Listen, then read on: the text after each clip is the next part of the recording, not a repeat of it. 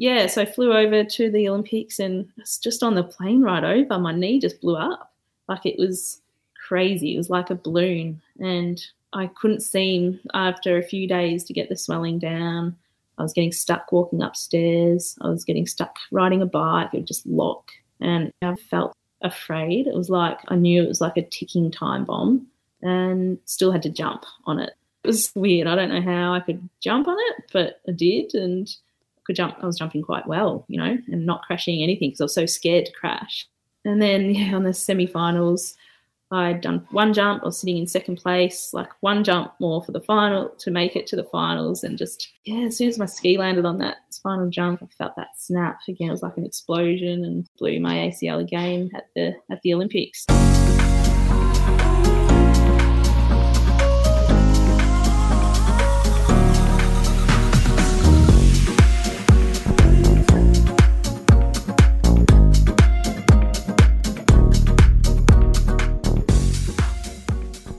I'm Jamie Nobbs, a former Australian figure skater, and you're listening to So What's Next, the podcast for athletes sharing their stories of their transition out of sport and into their new career phase. On this week's episode of So What's Next, I'm excited to welcome five time Olympic freestyle skier Lydia Lassila. Lydia competed at the 2002 Salt Lake City, 2006 Turin, 2010 Vancouver, 2014 Sochi, and 2018 Pyeongchang Winter Olympic Games, where she took out gold at the 2010 and bronze at the 2014 Olympics. Lydia is the first woman to nail the quad twisting triple somersault and has been awarded the prestigious the Don Award by the Australian Hall of Fame, recognising her sporting achievements. Lydia completed a bachelor's degree in applied science in human movement at RMIT University and has become the founder and director of Body Ice, offering a range of joint specific ice and heat packs and is now expanding into a, a, new range of yoga and wellness products as well. Lydia was a contestant on the 2018 Australian Survivor Champions vs. Contenders as part of the Champions Tribe, and then returned on the Australian Survivors All Stars. Lydia has not only written an autobiography, but it was turned into a critically acclaimed documentary called The Will to Fly in 2014. Lydia is a mum, she's a business owner, she's uh, incredible to talk to, and I'm so excited to share this episode with you. So, thank you so much for joining us, Lydia. Welcome. Thank you so much for joining. Oh, it's great to be here. Thank you for having me. Can you tell me a little bit about your childhood and what your relationship with sport looked like? I grew up in a fairly non sporting family. So, I had three older brothers. So, we were active, very active, but mum and dad didn't really come from any kind of structured sport. So, I was kind of like, I don't know, sport for me was a, like, it was like a magnet. Like I was really drawn to it. I was drawn to the Olympics and felt like I was going to be doing something sporty. and I was active, you know, I was mainly acrobatics. So I was a bit of a monkey and flipping and twisting off things and climbing. And so eventually mum's like, I think we better put her into something and, and put me into gymnastics, which was the right fit for that time in my life. And away we went. It was kind of like, an obsession, you know, and it was um, a sisterhood as well. You know, my friends there were still childhood friends, as, now still friends as adults. So it's kind of it was um, it was my escape, I guess, from my brothers who who were like better than me in everything else other than gymnastics. so it was my own little thing, and and I loved it. How far did you go in gymnastics before you made the transition over to aerial skiing?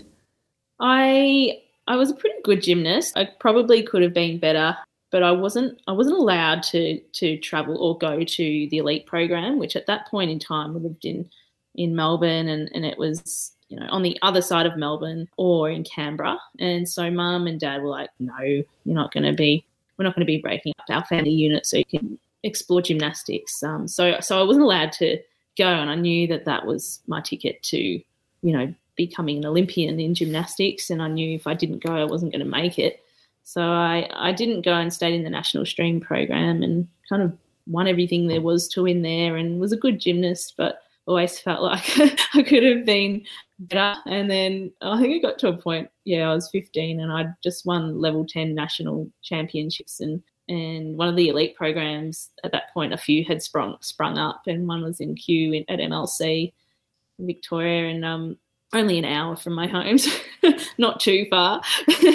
but um, they were like, oh, you know, we think you could potentially you know, give it a crack, try and make it for Commonwealth Games and try and make it for Sydney 2000. And so I was like, oh my God, yes, please, please, please, please. And so, yeah, I was allowed to go. And I'd lasted about 18 months before my body just started packing in and I, you know, I got good fast. I really improved, but yeah, it was like a bit of a, it was a little bit late, I suppose. And um, yeah, just got injured and made the call to quit at about 17 and then it was like like one of those sliding door moments and stopped gymnastics and was wanting to do another sport because I knew like I had a good kind of foundation for a lot of different sports and I wasn't that broken. I had a couple of nasty wrist injuries and ankle injuries, so there was still some some kind of um, juice left in the tank, you know. And I still wanted to be an athlete. I loved that lifestyle, you know. I really got hooked to the routine of it, of the training and the competition and that kind of constant tinkering and refining and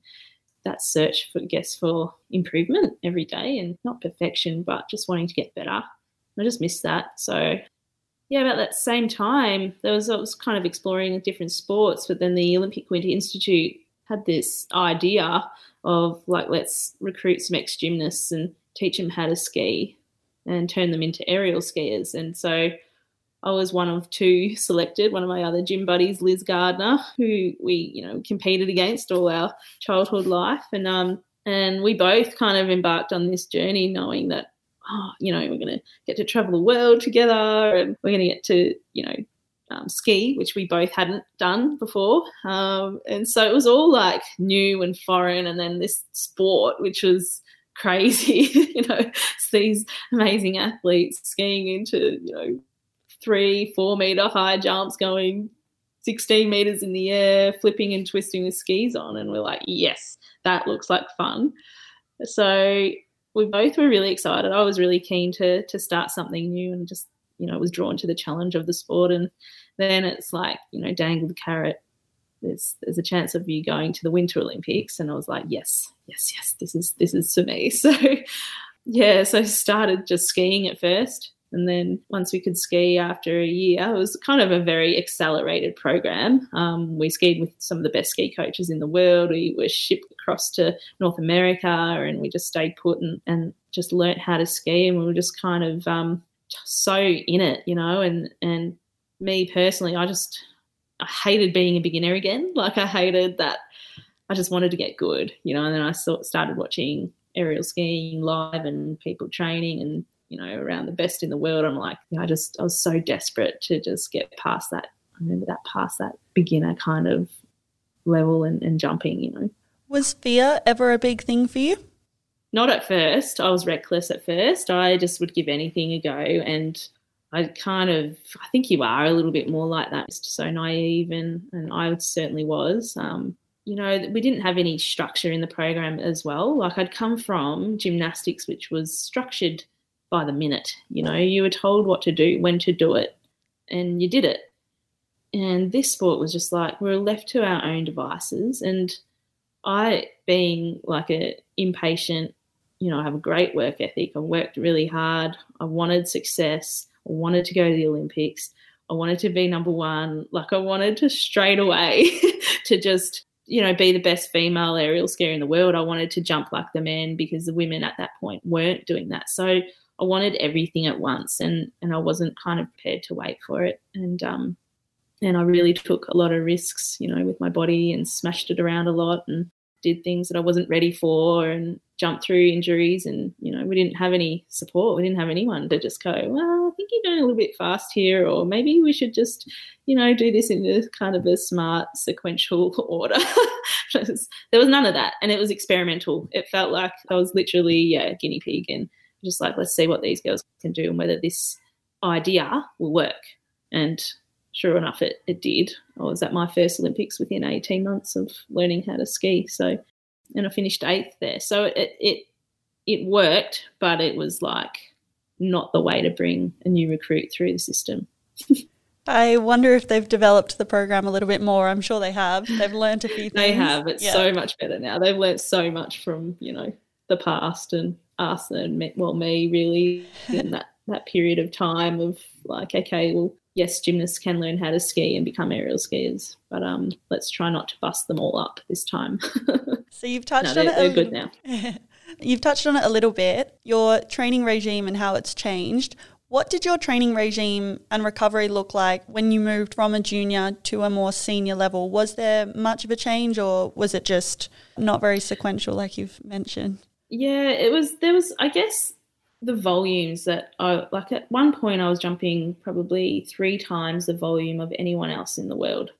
Like a lot more significant volumes with very little rest and at the time I could handle it like mentally but physically I'd, I'd be hurting and would need that recovery. And looking back now, I was like, that's insane. Like it's nuts. I wouldn't let an athlete do that. But as I said, you know, you don't know what you don't know. Um, we didn't have any medical staff traveling with us. And so when little niggles kind of came about, you know, it was like a bottle of Advil was was my saving grace. And, you know, I guess coming through gymnastics, you know, learned how to warm up, learned how to stretch properly and all those things. But there was very little support. We did have the VIS, the Victorian Institute of Sport, and some trainers there. But when you're away for 10 months of the year and they're not there, you know, it's kind of really difficult to communicate what you're going through at that point in time and the and the impact and the training load. And definitely, you know, couldn't communicate that as a 19 year old. So it went from being very loose to really tightening up to to my mature years and where I you know and, and that only came from not wanting to get injured anymore um, was really you know you learn I guess the hard way I didn't I knew I was really good but I was going to self combust if basically I kept on pushing volumes and not listening to my body and not recovering properly and not having that kind of medical support there and not planning. I was just loose. I was just flew by the seat of my pants. So I just had to I, I had to become a lot different and it wasn't until I guess I got a new coach and I I started working with um, like my mental trainer Jeffrey Hodges and some sports psychology throughout through our team as well. And that's when I just started to develop a bit more of a team around me that can really help me manage my body and then help me plan to achieve everything that I wanted to achieve.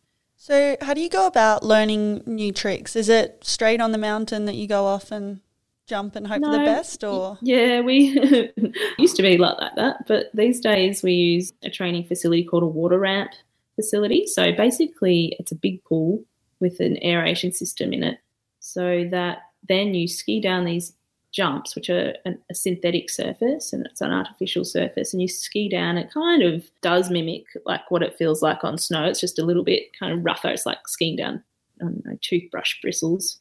And then you go off these jumps, which are the same spec as they would be on snow. And you learn your flips in the air and you land into a pool, and the aeration comes up and softens the landing. So that's what we do for five, six months of the year. And we're finally building one in Queensland, which is almost finished. Wish it was going to be there when I was still competing, but these things take time.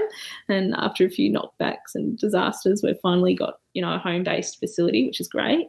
But before that, you know, we, I was based in Canada at first and then in Utah in America. And then my lady is in Switzerland. And so we'd spend five or six months on the water ramps and then four months on snow on tour. So that's pretty much all year, you know, away. And then once you once you learn this, the tricks on water, then you can transfer them to snow. Like they're ingrained, the mechanics are ingrained, but that leap and that first time is scary because you haven't done it before. Even though you know the, the actions, you just don't know what it's going to feel like. You don't know if your speed is going to be right. Like there's all these other variables to take into account. That I imagine would be exhilarating. Feel like you have to be a little bit of an adrenaline junkie to actually be in the sport.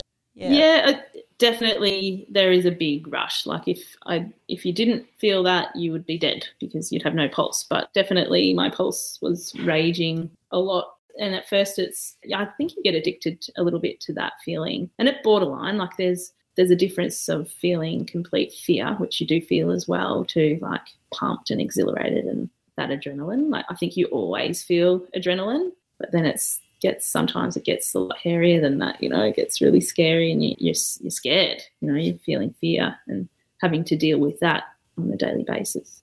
You've had some incredible achievements as an athlete. One of them of note was the, correct me if I'm wrong, quad twisting triple somersault. When you look back at your time, what are you most proud of? Yep. yeah, I look, I am really proud of being one of, you know, the female aerial skiers that really closed the gap between the males and the females that was definitely one of my goals. And by being the first woman to perform the quad twisting triple, we call it the Big Daddy, you know, that, that was a big milestone for me. And that was equally as important as winning, you know, an Olympic gold medal. It's something that I set my sight on from the beginning of the sport and really wanted to accomplish. And yeah, break boundaries, you know, break through that glass ceiling and prove that it's possible. So yeah, that that was an important one. Definitely, you know, winning Olympic gold is they're not easy to win. When I look back at the, the 12 months before that and all the, you know, the hard work and the years before that, there's so much that goes into that one moment and for the stars to all align and everything to be right. Yeah, I guess I appreciate it a lot more now after, you know, a couple of, you know, you have some failed attempts at an Olympics and I'm very fortunate that I've been to five. But yeah, I do appreciate the Olympic medals that I've won now because they're just not, they're not easy to win. That is correct. They're not. so I know you had a tough time with rupturing and I think re rupturing your ACL. Can you tell me a little bit about this period? Is this a common injury for athletes or is it just an unlucky one? Yeah, no, knees go with the territory, I think. If you can escape, you know, the sport without rupturing your ACL. So I think everyone goes through it. Whether you do it twice or three times is the question was, you know, ranked dancing between number one and two in the world and already doing these triple somersaults like to really high quality and going into the Torino 2006 Olympics. And, um, you know, it was a, on a really good trajectory. I was having troubles with my body still, but I was a good competitor and getting the results and moving, you know, in the direction that I wanted to. And then I just had a training accident over in Lake Placid. We're in New, yeah, New York State and knee kind of twisted, caught an edge coming into the jump, and knee twisted up the jump about 90 degrees, and just, you know, there you go, lost your ACL five, six months before the Olympics. So it was bad timing. And there was, you know, the obviously that flew home and saw all the doctors and specialists and things like that and trying to decide what to do. Do we just do a normal reconstruction where you use, you know, my hamstring and tendon and um, and have a year off and miss the Olympics, or do you try something else a bit more radical and try and make it for the Olympics? So, of course, I picked the the latter and did a um, allograft surgery. So it's a, using a donor tissue rather than your own tissue, and so it was a, a donor graft of an Achilles tendon that was used as, as my ACL graft. And that went really well. Again, it felt very experimental. No one knew if it was going to work or not, but you know, I was skiing within eight weeks. Like it was crazy and we're pushing it. And it was very scary, actually, because, yeah, there was just a lot on the line. It was the first major, major injury that I'd had. So, um, made it for the Olympics. Got up, I think I did, yeah, I did one World Cup before the Olympics and in Deer Valley, Utah, and, and I won it. And I thought, okay, well, after everything I've gone through, it's okay. You know, I'm like back where I kind of left off. I wasn't going to be doing triples. I had to kind of back down a bit but um, I was still competitive and still had a shot, you know, of winning or a good result at Torino. So yeah, so I flew over to the Olympics and just on the plane ride over, my knee just blew up. Like it was crazy. It was like a balloon, and I couldn't seem after a few days to get the swelling down. I was getting stuck walking upstairs. I was getting stuck riding a bike. It would just lock, and I felt afraid. It was like I knew it was like a ticking time bomb and still had to jump on it. It was weird. I don't know how I could jump on it, but I did, and I could jump. I was jumping quite well, you know, and not crashing anything because I was so scared to crash. And then yeah, on the semi-finals, I'd done one jump, was sitting in second place, like one jump more for the final to make it to the finals. And just, yeah, as soon as my ski landed on that final jump, I felt that snap again. It was like an explosion and blew my ACL again at the at the Olympics. So it was really crappy time. I was pretty shattered. But it was a good it looking back now it was the best thing that could have happened to me because I up until that point I was just all go. You know, I was go, go, go, not very measured. I was always wondering why I was injured I just had that kind of belief that I was working so hard. Why is this happening to me? Like, why isn't it happening to other people? shouldn't be happening to me. Like, I could be so good if I wasn't injured, you know? And I was just in this up and down cycle of being injured, but being able to perform still and knowing that I was 30% of capacity. So it was it was frustrating. Um, and so that injury just put a stop to everything and it made me really evaluate what was going wrong And I didn't really know. And that's where I drew in, brought in the A team and started working with my mental trainer who just pointed it out to me straight away. He's like, well, you, you're not patient. You don't plan. You train too hard. You don't listen to your body. You know, what did you expect was going to happen? I'm like, so it was really good. It was a really good period of growth, you know, having that year off and learning about some of my weaknesses and some of my strengths too, and trying to come up with a plan, you know, to get to the next Olympics, but not only get there, but but win it and win it doing triples and and win it uninjured. so it was a transformation period. I'm glad I had it. It sounds like you had a, a lot of hard lessons learnt that year. Mm. So when you were going through your rehab, was that when you realized what the cold therapy products in the market were like? Is that Yep. where the business idea stemmed from? Yeah. Sure did. Yep, I was actually sitting in the village, in the athlete village, um, in the CAF in Torino, and I had a few friends around me at the time, and just blown my knee out, so I was miserable. And I had this shopping bag of ice balancing on my knee, and it was leaking, slipping all over the place, and frustrated. But I grabbed the bag and I threw it on the floor, and I'm like, someone should make a decent bloody ice pack that doesn't leak and slip all over the place. And it was like, ping, light bulb goes off, and everyone's like, yeah, you should do that. You should do that. I'm like, I'm going to do that. I am actually going to do that. I'm going to have a year off and I'm going to do that. I um, started just sketching madly straight away. I just wanted these ice packs to be joint specific. I wanted them to compress the joint, stay cold, and stay in place. And got onto it straight away. Like, I figured I had the need for it, and I figured a lot of other people had the need as well. And um, found some manufacturers offshore and started just put an order in. Got some samples back and put an order in. Got a container to Australia and had no plan, typical, of how I was going to sell it or what I was going to do. But I knew the product was good, and if I needed it, I'm sure other people need it as well. I remember hobbling into my surgeon's office with one on, and he's like, "What is that?" And I'm like, "It's it's you know my new body ice compression straps that they stay cold and they don't move anywhere. You can walk around with them, and they're joint specific." And he was like, "I'll order 500 of those, thank you." And so I was like, oh, okay, I've just found I've literally stumbled into my target market of hospitals and orthopedic surgeons and just went for it. Yeah. So it was really good. Like I had a business up and running within six months. And by the time I got back to sport, you know, it was growing and it was profitable and and it was something else for me to focus on and I was learning obviously everything from scratch. I'd never run a business before. So but but just took my time, you know, and and yeah, it just started to work and gave me a lot of more freedom and security and financially as well to to do the extra things I wanted to do rather than having to rely on sponsors or funding things like that. So it kind of just yeah, it was a good distraction and gave me another priority in life, I guess which was important for me, who person that was just completely blinkers on, you know, so focused on being the athlete. Like running a business on the side was a really great thing for me. Do you think that you learnt skills like planning from a business and then it got taken into the sport of aerial skiing, or do you think it was like you learnt to plan in aerial skiing and then it got taken into business? Which way do you think it went? Definitely the learning to plan for skiing and for being an athlete and and planning for success there helped me then shift that over to to business. And still today i mean it doesn't matter whether you're chasing success in business or sport or art or music or whatever your passions are the process is actually the same. You need to have that vision of where you know you want it to go. Definitely that needs to be compelling and strong and then making the plan to be able to do that. Like i was always really good at the vision side of things but lacked the structure and lacked the details on how I was going to get there.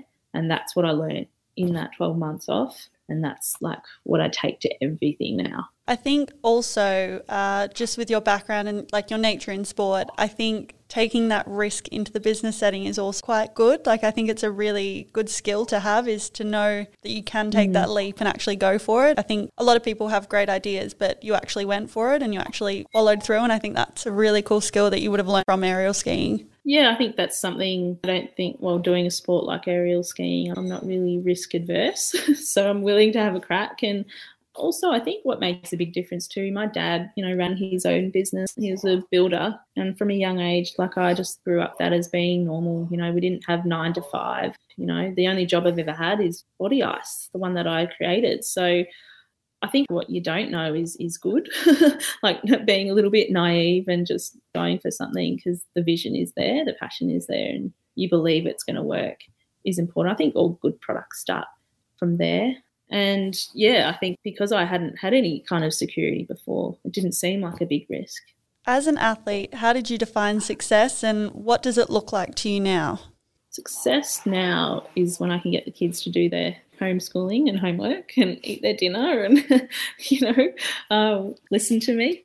I think, yeah, success then, I mean, it's so subjective and it's, for me, it was really clear. Like I, I really wanted that I really wanted to be the best, you know. That was what I was always chasing and wanted to push the boundaries. I wanted the Olympic gold medal, I wanted world records. There was a lot riding on that because I think if I didn't achieve that, I would have felt like I'd shortchanged myself. And if I didn't achieve it, I would have felt fairly unfulfilled. But like a lot of athletes, would have had to have dealt with that failure, you know. And I had a lot of failures as well so throughout my career that that I learnt from and you know and they made me stronger they made me better they made me think more they made become a planner you know and a strategist rather than you know that going with the flow. How did you manage stress in the sport and out of the sport both mentally and physically? I think like I thrive a little bit on pressure and stress. Like it's I kind of tend to be more focused when there's a deadline or when there's pressure or when there's that element of um, stress. And there's different stresses. One where you know you makes you feel sick, and thankfully I haven't felt that on that many times, other than being injured, where you have complete uncertainty of whether you're going to get through the injury and whether you're ever going to be able to get to the level that you've been wanting to. You know that uncertainty as an athlete, I think, um, is really difficult. Period and that's where the mental training stuff is is really important whether it's breathing techniques or visualizations that i did religiously you know just to keep me focused on who i was becoming rather than what was going wrong um, and learning how to always positively spin something learning to change my state you know if you're feeling tired and fatigued and unmotivated you know learning this tools to be able to pick myself up you know, and those are practiced they're learned. They don't, sometimes they come naturally to people, but they certainly didn't to me. And so I had to learn them and practice them. And that helped me manage stress, that helped me manage pressure, that helped me manage fear, you know, it helped me manage everything. So that the mental kind of, the mental side of things really important, as well as things like recovery and, and especially yoga for me. And that's probably more relevant today. Um, I feel like if I have yoga in my life or even surfing, like I feel cleansed, I feel calm, I feel there's more clarity there. And and it helps manage, you know, just day to day, like my body, but also just puts me in a better headspace, I guess. So um so those are the things that you know you just don't compromise on because I know without them, then I feel feel like my motivation wanes or or you have those feelings of being overwhelmed, you know, anxious. So I think everything is a real balance. You know, I like to push hard, but I also like to show a bit of love to myself. And I think that's really important. I did notice on the Body Ice website that you have moved into the yoga space with the mats, and I think there was a block.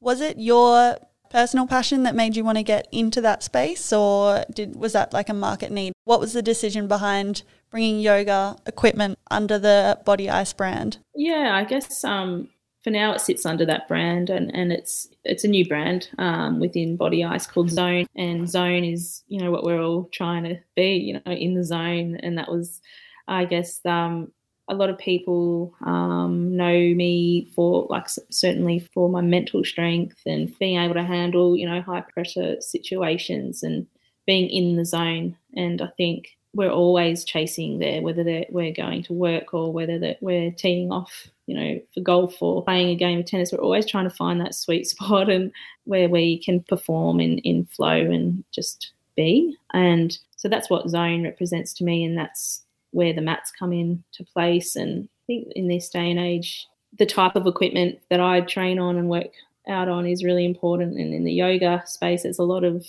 plastics and really horrible kind of materials used for a lot of fitness equipment. And that was the inspiration behind wanting to really create an eco conscious brand and, and yoga mat and range of yoga accessories that that were good for the planet but really nice to practice on as well. That's where we use cork and we use natural rubber that are, you know, completely sustainable materials. And we've also moved into the essential oil space and we only use Australian native essential oils. And because I think, you know, we, when, especially when I practice yoga, the environment all needs to be right. You, you know, I don't practice in a noisy room or in a cluttered space. Like for me, having some essential oils or um, and having clean and quiet space is really important, and having nice um, equipment to practice on is really important. So that's what Zone aims to do. It helps people make better choices in the materials that they choose to practice on and the equipment they choose. And everything we do through that brand is just trying to help people live better, you know, and physically, but also mentally and spiritually. I think it's a really nice balance that you've got of yeah like that recovery wellness equipment i think it's awesome i think it really aligns nicely as BodyICE grew and through my own experiences it's expanded to not just to ice and heat packs but but a whole kind of we have a mental training section and zone as well and the whole ethos is just help people recover and, and live better in 2017, you were quoted saying, You prepare for competition, why not prepare for retirement? Can you tell me a little bit about your transition out of sport? Um, I spent a long time transitioning out of sport. I probably spent about eight years transitioning out of sport.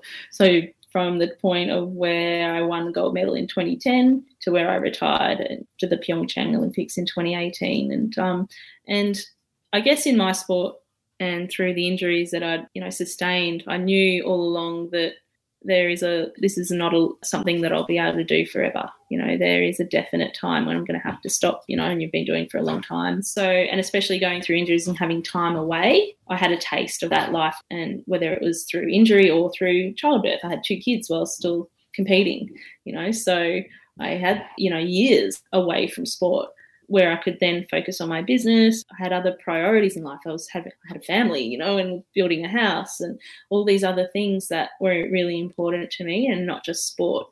And I think that's what made transition a lot easier for me is when I decided that enough is enough. I don't want this anymore. That I had things in place. I had a family already. I had a home and for athletes when they do retire or they're forced to retire and you know they've had all their eggs in one basket you know and, and it's difficult because they've had to stop something that they've loved to do. Yeah i always say to athletes it's just important to have something else that you're passionate about whether it's a hobby or studying on the side just to to give yourself some balance and to get the brain thinking about life after sport that ties in really nicely to my next question. Mm-hmm. Uh, so, the question was How valuable do you think it is for athletes to have a plan when they stop playing? We've kind of touched on it. So, how far in advance before you stop or you consider retiring do you think athletes need to plan ahead for a future? I just think that if we, I think transition's a little bit of a scary word for athletes, or retirement is a little bit of a scary word. But if we could almost bring it into an athlete pathway that it's almost compulsory that they do something else on the side, um, whether it's study or a business venture or a mentoring program or whatever it might be, even work. Without it being distraction from the sport, I think that is totally possible because I did it and it was a good distraction. It gave me balance, and I think that that is what needs to be encouraged a lot more. And I, I know a lot of there's a lot of programs now available through the AOC, through the AIS, that are encouraging athletes to not just think about life after sport, but expand their skill sets outside of sport. And I think that's that's all you know athletes need to do. You know, don't think about retirement. Don't think about like when is it going to be, and you know, don't dwell on what if I get injured. What am I going to do? Just start. Make a start on something else outside of sport that you're passionate about. And if you don't know, then seek some mentorship, seek some help do a few programs, do a few courses, anything really, just to broaden your world a little bit um, and give you something else to focus on.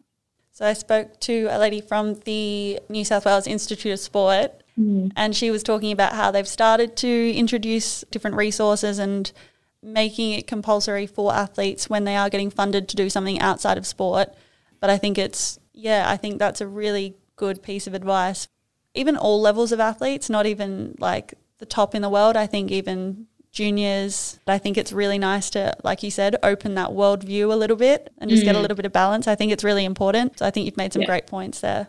I think it's equally important for athletes that are making they're making a lot of money through sport. Like even when that stops, they're not going to be able to do it forever. So even when that does stop eventually, there needs to be something else that they care about, that they like doing, um, that they want to do. I think that's just the way all humans work. And you see it in 65 year olds that retire, you know, they fall into a depression or fall into a heap because they've lost their identity. And that's probably another thing with athletes that it's quite dangerous territory when they've only identified themselves with being the athlete. And I think that was something that I was very good at not doing. I recognise that, yep, I'm Lydia, the aerial skier, and I can do that and I love that. But I also am a mum and I also run a business and I also like this and I also like that. And that is who I am, not just the athlete. So I think um, people can, or athletes can fall into a bit of a trap and just identify themselves just as the athlete. And when that stops and when people don't know them anymore for that, that's when that kind of can really hit rock bottom and that's dangerous territory. So it's that's why it's important to have other things. I, for one, was one of those athletes that was like, I'm a figure skater. No one cares. Do anything else. yeah, exactly. And then when I stopped, I was like, I, I used to skate. And it's like, no, no, that's not, that's not a thing. Yeah. So it's, yeah, it's really. And you're more, and you know now that you're more than that. Yeah. You're a lot more. And a lot of. just a figure skater. Yeah. Even with work, you can go in and say, like, I, for one, work in marketing. I'm a, a marketer. It's not just that. You're more than just your job. Mm or your sport. Yes. Yeah. Absolutely. What skills do you think as an athlete you acquired that helped you where you are today? Oh, definitely the resilience piece and being able to pick myself up and, you know, get back on the horse after a failure. I think definitely as an athlete, I've learned how to lose and I've learned how to win as well. So I think that is something that I you know carry through today into business. If something doesn't work, it's like, all right, well that didn't work. That's no big deal. We'll find a way to make it happen. Find a way to make it work. So always just trying to find a solution. I think I got from being an athlete. You know, that was definitely always trying to evolve and improve. That has certainly carried through to, to life in you know everything that I do. I have a left of field question. What mm-hmm. skills do you think you developed uh, becoming a mum that helped you in business today? The ability to compartmentalize. and, you know, I think, oh man, when I was still competing as a mum and running a business, like I was wearing a lot of hats. When I look back now, it seems a little bit crazy what I was managing on a daily basis. But I was really good at being able to put it all into boxes and just focus on one thing at a time. Like right now, I'm being an athlete, going to training, and I wear that hat. And then I get home and I play mum. And then I, these two hours that I'll be doing some emails, I'm focusing on my business. So I think I've developed good skills at being able to compartmentalize and just focus on one thing at a time because if you try to do everything at once it's completely overwhelming. And that's how i've been able to do a lot of things seemingly at once but not really. You know but manage a lot of different things in my life at kind of one point in time. So compartmentalizing as a mum is important. I think as well becoming a mum I mean that you know your children become the priorities really. They are I guess my greatest achievement. So everything else doesn't seem as important you know, as long as they're happy and we're happy, then it's everything else isn't a big deal. And yeah, I guess it's just embracing we can't always be perfect, you know, especially parenthood. Like nothing's always perfect. You've got to adapt and you've got to try new things, and what works for one child won't work for another child. So it's that constant evolution as a person, I suppose, which keeps life interesting. I did see that you have written an autobiography and then seeing that getting turned into a documentary. What did that mean to you?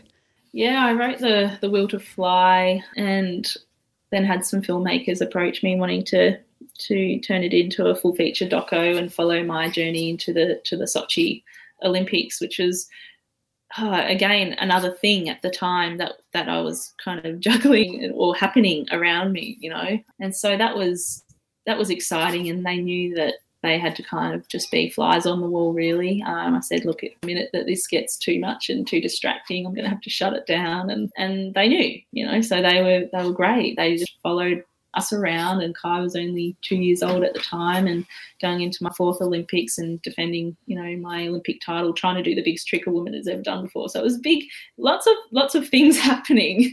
Um, and I'm so glad it was documented to look back on and they turned it into a fantastic feature film that has a lot of golden nuggets for not just sports people, but anyone really. So to make a film that can relate to all walks of life is a talent in itself. Have your kids watched it?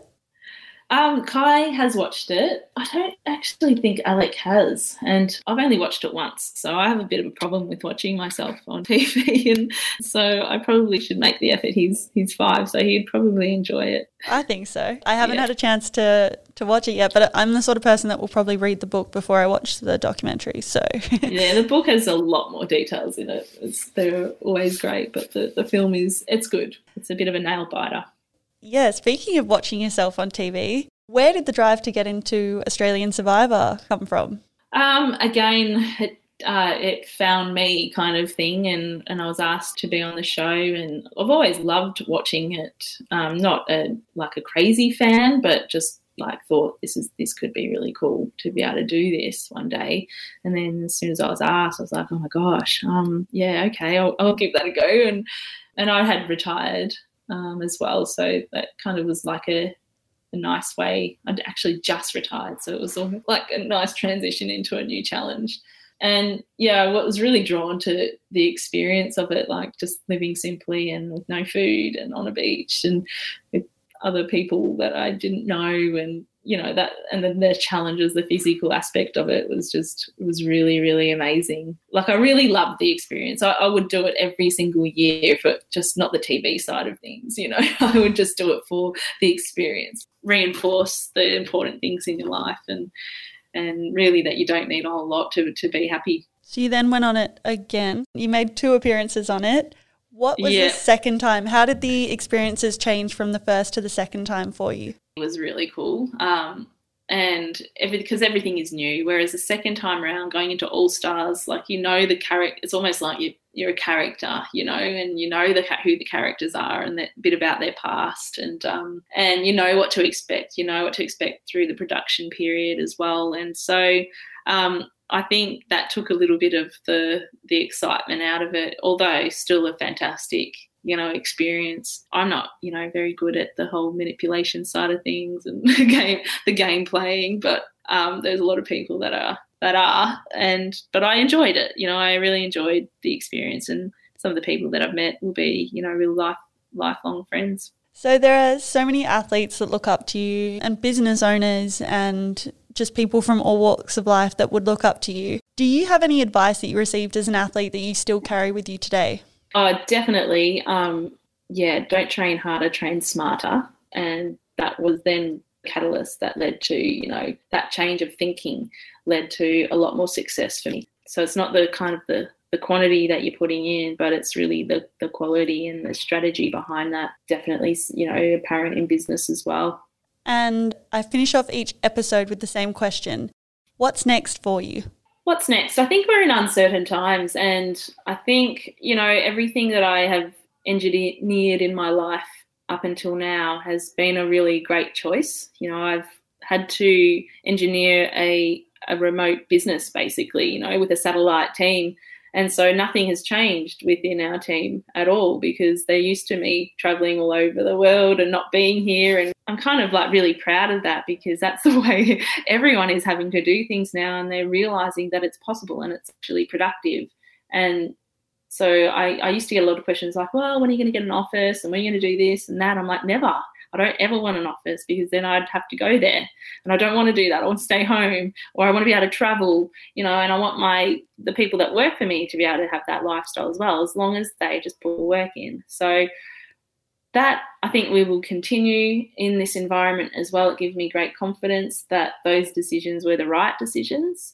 I'm really looking forward to expanding Zone and going into different territories with that. I mean, it's just such a new brand at the moment, so there's so much to do, but it's it's exciting. Um, we're looking at bringing out some apparel as well, which is all um, made from hemp, which is a, an amazing textile and super fiber that hopefully will take over the world pretty soon. Um, it um, was around a long time before cotton, and yeah, it's coming back into vogue for its kind of its um, its its properties, I suppose, of being able to grow it without pesticides and herbicides and a lot less water and yeah, so it's an amazing fibre and plant. So looking into that and just the kids, you know, at the moment we're back into lockdown, so you never know what's going to happen. Um, we do miss travelling. We do miss, you know, going over to our family in Finland, where where my husband is from. So it's going to be a bit strange for us to be not moving around because we do travel quite a bit, but at the same time enjoying home. You know, we live in a really nice part of the world on, on the Great Ocean Road, and we have the beach, we have the forest, and just to enjoy that nature and, and what we have. Is this the longest period of time that you've stayed in Australia? For like yes, your adulthood? it, is. it is the longest period of time that uh, we ah. haven't gone anywhere. Yeah. That's so, rough. But having said that, you know, we got a good ski in January in Montana.